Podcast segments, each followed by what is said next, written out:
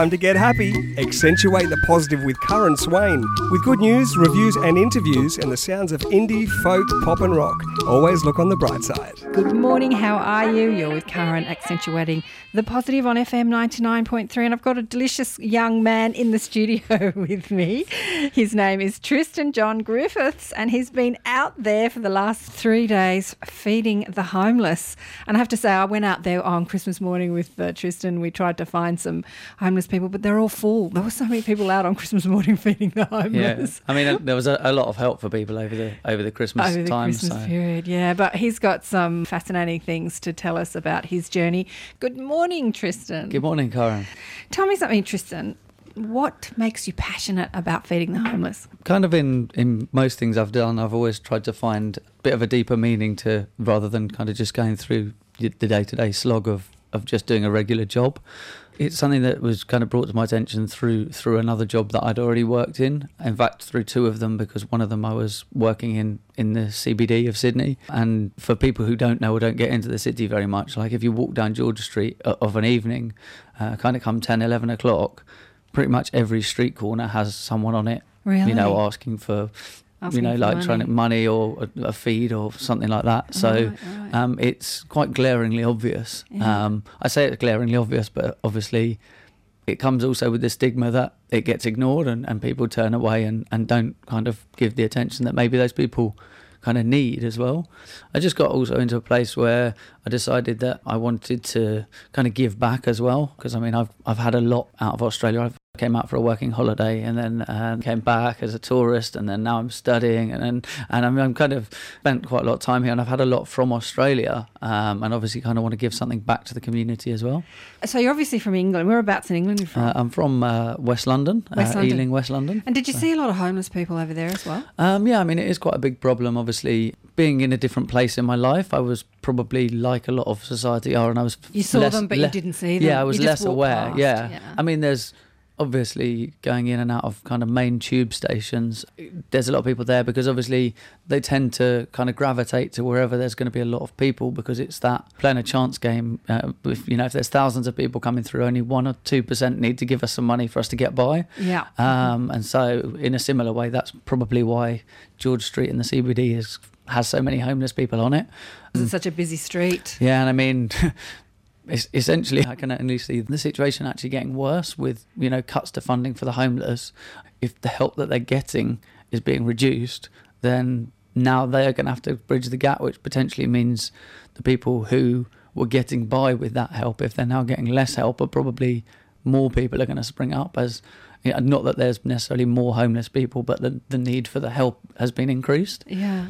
Do you think that there are people out there that are that are servicing these people? Because there's a lot of charities and religious groups that go out there that help the homeless people in Sydney. Yeah, I mean, since deciding to do something myself to help the homeless, I've obviously been on the street feeding the homeless for the last three days. In fact, actually, last night, uh, yesterday, I did a soup and bread run, and we went through Wentworth Park, Newtown, and and uh, around Central Station. So I think we dished out about five or six litres of homemade tomato soup. So let me ask you: Were they hungry yesterday? Um, Yeah, so I mean, this is kind of over the last three days we, we'd experienced as we were going around because I've done it with uh, obviously we've been out together um, and I went out with a girl called Daniela Cowan came and helped me Yeah, yeah. Um, who I had no connection to um, but through the joys of social media she'd heard about it from a friend of a friend and, Yeah, yeah. and that was brilliant You were out at Martin Place on, on Christmas Eve. yeah And you said to me that you you fed about 200 homeless people. Yeah, yeah. Well, we, we didn't directly. There was about yeah, I think there was about two to two hundred and fifty people, uh, homeless people down there. There are organised feeds for, for the homeless, so there are some services out there that on a regular basis do that. And Martin Place is one of the places that that happens. So we'd heard from people as we'd talked going around town that there was going to be a feed at like eight o'clock, and obviously. With our kind of time schedule, we got there a bit before eight, and they were kind of already starting to congregate. And uh, there's, from what we've found out now, there are some that are there generally anyway, and then Yeah. others come down there to get the food. But while we were there, various other groups turned up. There was kind of some religious groups.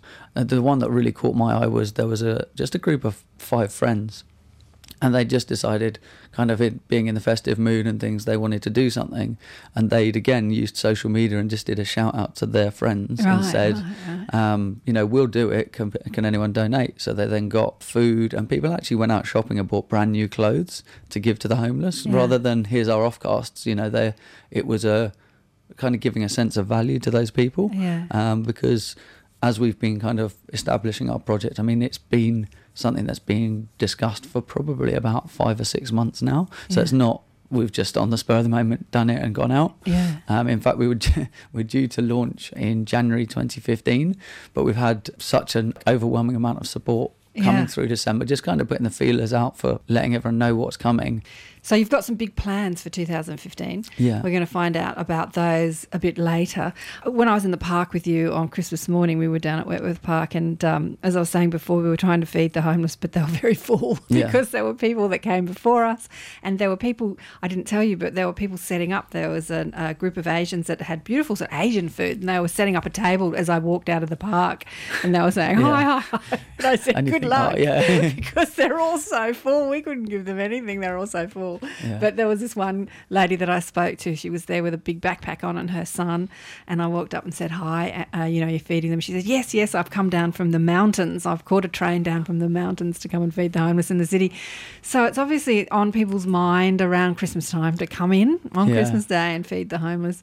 Maybe not the day to do it if you feel like you want to do it, but because they're hungry, the you know 364 rest Yeah. of the days of like I said, I've as I've kind of delved into it more, I've found out a lot more about which services are available, and some of the areas are quite well serviced already. They're. I was actually after we finished our soup run yesterday, I kind of dashed home, had something myself, and I went back out to help. Uh, there's another guy called Will that's recently set. Well, he's been doing it for two years, but officially set up as a charity now called Will to Live. Oh, Will to Live. I Um, love it. And they set up on the corner of Pitt Street and Eddie Avenue at Yeah. about half past eight. But he does that five nights a week himself. Um, and then he has someone else do so that he provides on that corner six nights a week Oh, with the help of other people volunteering. So Amazing. that's really good. So Amazing. Oh, we're going to have a bit more of a chat to Tristan. He's got things to say and see what he's up to next year. Write a song for me. I say I'm sorry about your